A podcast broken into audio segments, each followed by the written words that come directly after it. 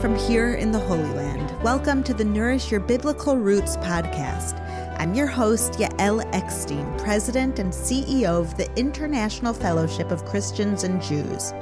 Each week, we'll explore the Jewish roots of your Christian faith and nourish those roots with inspirational insights and ancient teachings that are so relevant to our lives today. Let's get started.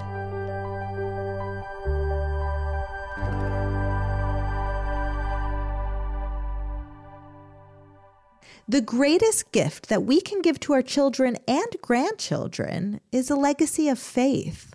In Judaism, we refer to this as Lidor Vador, which means from generation to generation. Passing on our faith from one generation to the next has always been a core value in the Jewish tradition, one that has helped preserve the Jewish people for thousands of years. A few years ago, when my father, Rabbi Yechiel Eckstein, suddenly passed away, I realized how blessed I was that my father left us a rich legacy of faith. I was inspired to write a book about the teachings and values that I received from my parents and how I am now passing those same teachings on to my very own children. That book is called Generation to Generation, and it's a compilation of the lessons that I learned through the Jewish traditions that I grew up with, and a practical guide for how we can all pass on our faith to the next generation. And now I'm thrilled to make the contents of my book available to everyone through this podcast. Over the summer, every episode of Nourish Your Biblical Roots podcast will feature the audio version of Generation to Generation. Each week, you'll hear me read a chapter in the book, and in each chapter, we'll explore a Jewish observance, the key value it reinforces, and how to transmit that value to the next generation. I think we can all agree that our children are our future.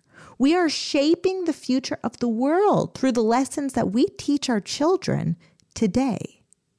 I pray that this series will help you share your faith with all of the children in your life and that it enriches your own walk with God too.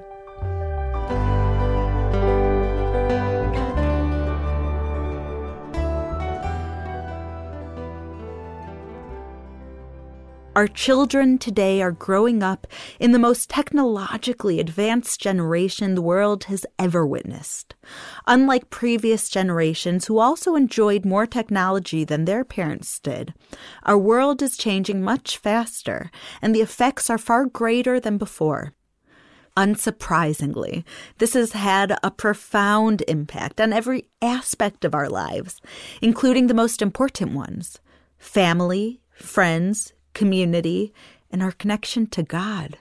On the positive side, technology has given us the ability to stay connected and communicate more often and more easily. We can video chat, send messages, share photos, and speak to one another from just about anywhere in the world with the simple press of a button. We can also receive and share ideas, inspiration, and knowledge via the internet that undoubtedly help us live better lives. However, there also is an adverse side to technology. Children and adults are spending more time on electronic devices and less time together with family and friends. Moreover, as society has advanced technologically, life has become increasingly busy. Parents work longer hours and children have busier after school schedules than just a decade ago. Statistics show that the average American family spends only 35 to 50 minutes talking each other on weekdays and less than three hours in meaningful engagement on weekends.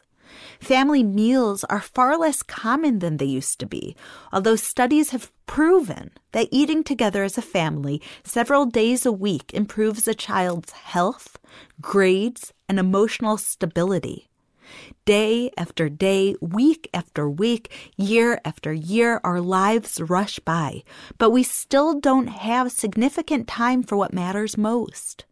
In the Ten Commandments, the fourth commandment, sacred to both the Jewish and Christian faiths, direct us to observe a day of rest, the Sabbath.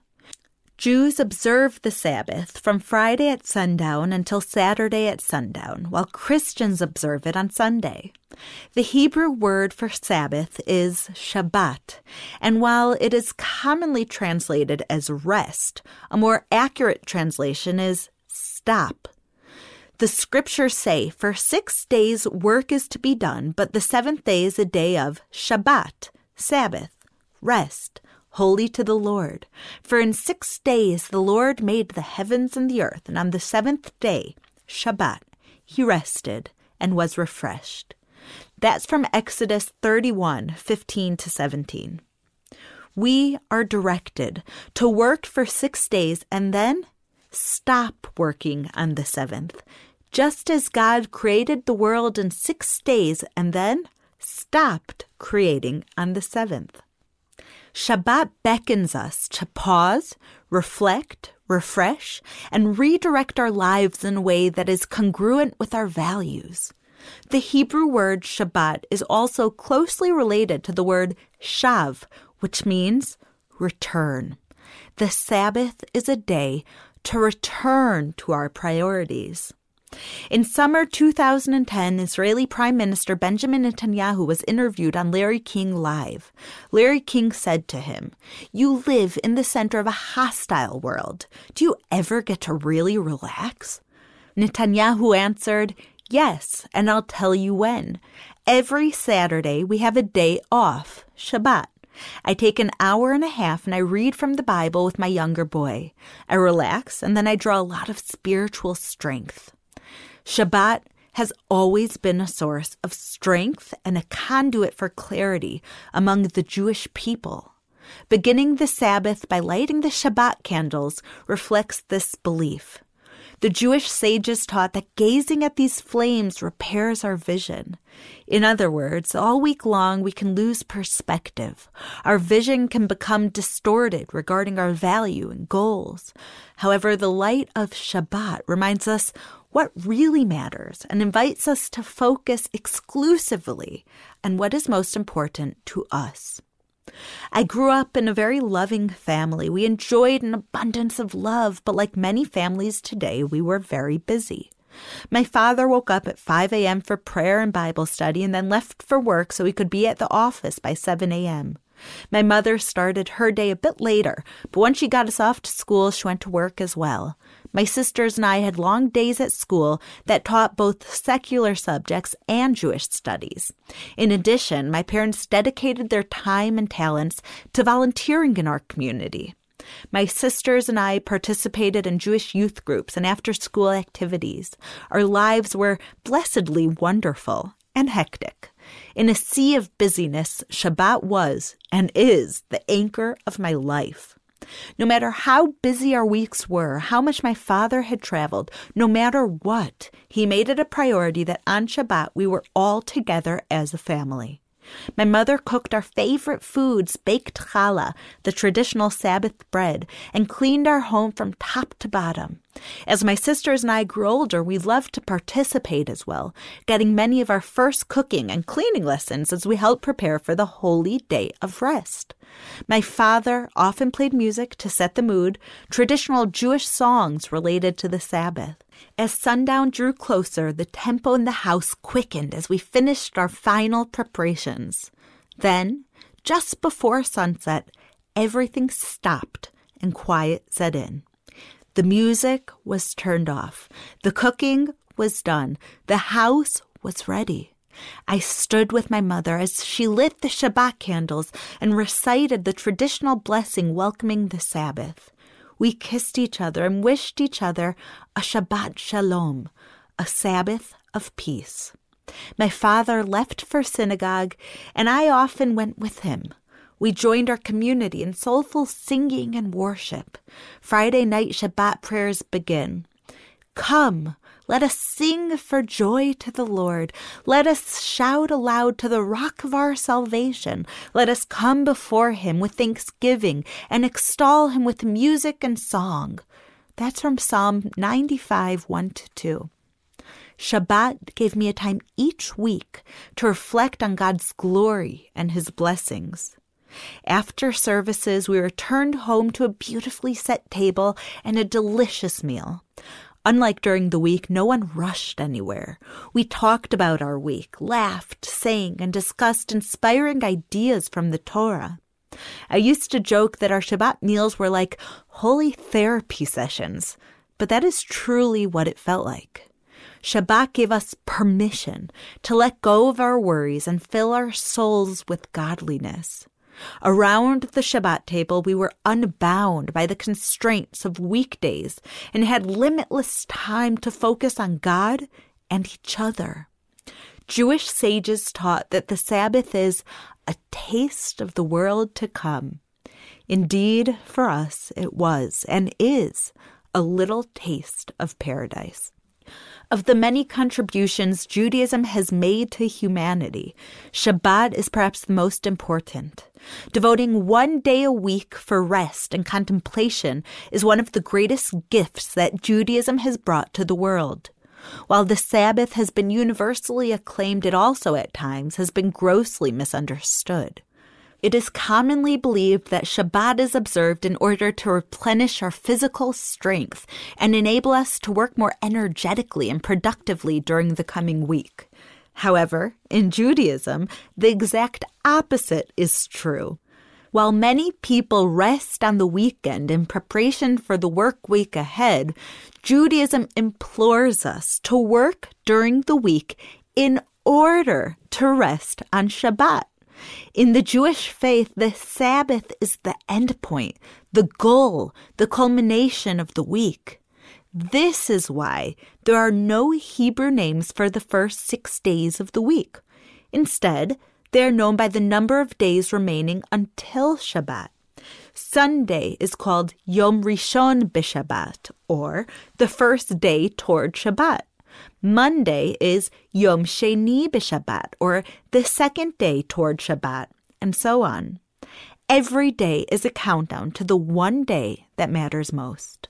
Only the seventh day, the Sabbath, has a name Shabbat. Stop, rest. The Sabbath reminds us that while we must work in life, life must never become about work. It serves as a weekly reminder that life is about connecting with God, our families, friends, communities, and ultimately about making the world a better place. Moreover, the Sabbath recalls that God is the creator and master over the world, keeping our human role in proper perspective. It is, as Rabbi Abraham Joshua Heschel once called it, an island in time where we can collectively recalibrate our focus on what really matters. For one day in seven, we live on this island in time where time itself is suspended and we cease to be enslaved by it. The Sabbath is a day of spiritual connection in the context of physical rest. It's a day to recognize God as the master of the universe and to study His Word. We don't refrain from working just so that we can have a short break before we go back to the grind of the next week. We rest from activity so that we can exercise our soul.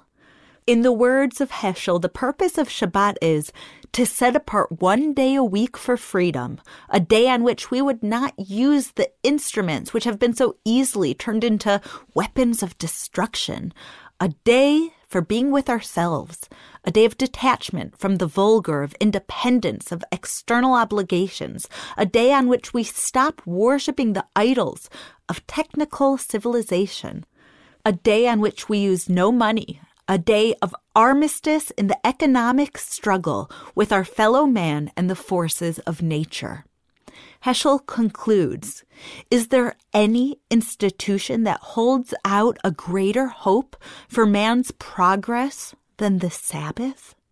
In this day and age, with a constant barrage of information and motion, the Shabbat experience is more important than ever. In our fast paced society, where it's easy to lose oneself in the hustle and bustle of it all, Shabbat is essential for slowing down finding oneself and hearing the still, small voice of God. On Shabbat, we are able to press the pause button on the busy schedule of life and take time to focus on what really matters. No one checks email, answers the phone, or gets in a car to go anywhere. We are simply present with each other and with God. Perhaps there is no generation more in need of Shabbat than our own. For me, Shabbat is a welcome respite from the hectic schedule in my many roles as a mother, wife, and president and CEO of a major nonprofit organization. I thank God that Shabbat arrives every seventh day. It is usually around then that our family needs a break and a reminder that life is not about being busy. As a mother, I feel the need for a Sabbath day more than I ever did before. It is the one day a week that we unplug so that we can connect with each other. In our home, we begin preparing for Shabbat on Thursday night. Everything that we do is a physical reminder of what is spiritually important to us as a family. My children love making the special Shabbat bread called the challah with me, and I embrace the change of pace as we wind down together. Just as my father did, we play Shabbat themed music, which helps us transition from feeling stressed to feeling blessed. As the heavenly smell of freshly baked challah fills our home, we anticipate the holy day of Shabbat. By the time Friday evening arrives, our Shabbat table is beautifully set. My children are dressed in their nicest clothing, and the Shabbat candlesticks are polished and shiny. Little details like a special tablecloth, flowers on the table, and favorite foods on the menu reinforce the message that Shabbat is the most special day of the week. My children understand that the things we do on Shabbat, like making time for God, family, and friends, are clearly the priorities in our lives. As the sun sets on Friday, my daughters join me as we light the Shabbat candles to usher in the sacred time.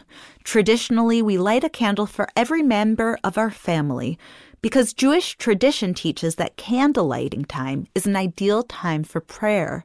And so the first thing my children see me do as the Sabbath enters is pray for them. We wrap our arms around each other as we sing and pray. My husband usually arrives home from synagogue with a few guests. We enjoy having guests at our Shabbat table, so my children learn that welcoming people into our home and sharing a meal with them is another family priority. Sometimes we have friends or family over, but often we'll host people that we barely know, such as a lonely widow, a lone soldier, or a new immigrant to Israel. During the week, we have so much to do that we often overlook these very people who are in need all around us. We don't have time for them. But on Shabbat, we have all the time in the world, and we eagerly turn our attention to God and all His children. Before we sit down to eat our delicious meal, we bless our children. It is Jewish tradition to bestow the priestly blessing unto our children on Shabbat. We lay our hands over each child's head, starting with the oldest, and bless them.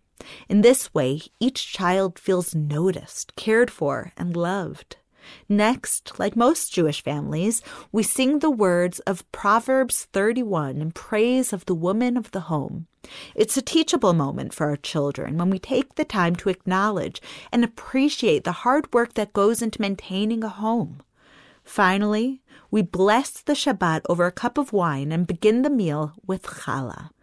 These Friday night dinners are our time to ask each child about his or her week. We celebrate the highlights and sympathize with the challenges.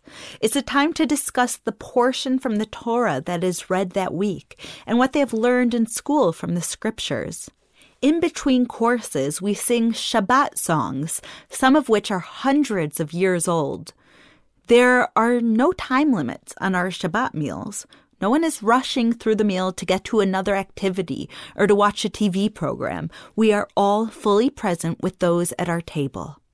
On Saturday, we join our community in the synagogue for prayers. Not only does this teach our children that prayer is a top priority, but also that being part of a faith community is important as well. After services, there is often a light meal served in order to foster fellowship within the community. As the day unfolds, we enjoy the second Shabbat meal together with joy, love, and holiness, just as we did on Friday night. If our children want to get together with their friends after the meal, they have to walk to their houses or make plans before Shabbat. Talking on the phone or over social media is not an option. Neither is watching a movie or playing video games. My children are most creative with their friends on Saturday afternoons when they come up with endless ways to entertain themselves. Sometimes they play imaginary games, other times they play board games, and the older kids sit and talk. It is a slow paced, people focused, and God honoring time. I do not know what kind of world my children will live in when they are adults. Maybe it will be even more saturated with the latest technological distractions and even faster paced. However, what I do know is that no matter what life has in store for them, my children will always have Shabbat. They will always have that refuge, that island of time to rest, to stop, to recalibrate, and to focus on what is truly important so that they can live meaningful, purposeful, godly lives. Thank you for listening to the Nourish Your Biblical Roots podcast. If you like what you have heard, visit me at mybiblicalroots.org for more of my teachings, videos, blogs, and books. You can also follow me on Instagram at Yael underscore Eckstein or on Facebook at Yael Eckstein. Shalom and see you next week.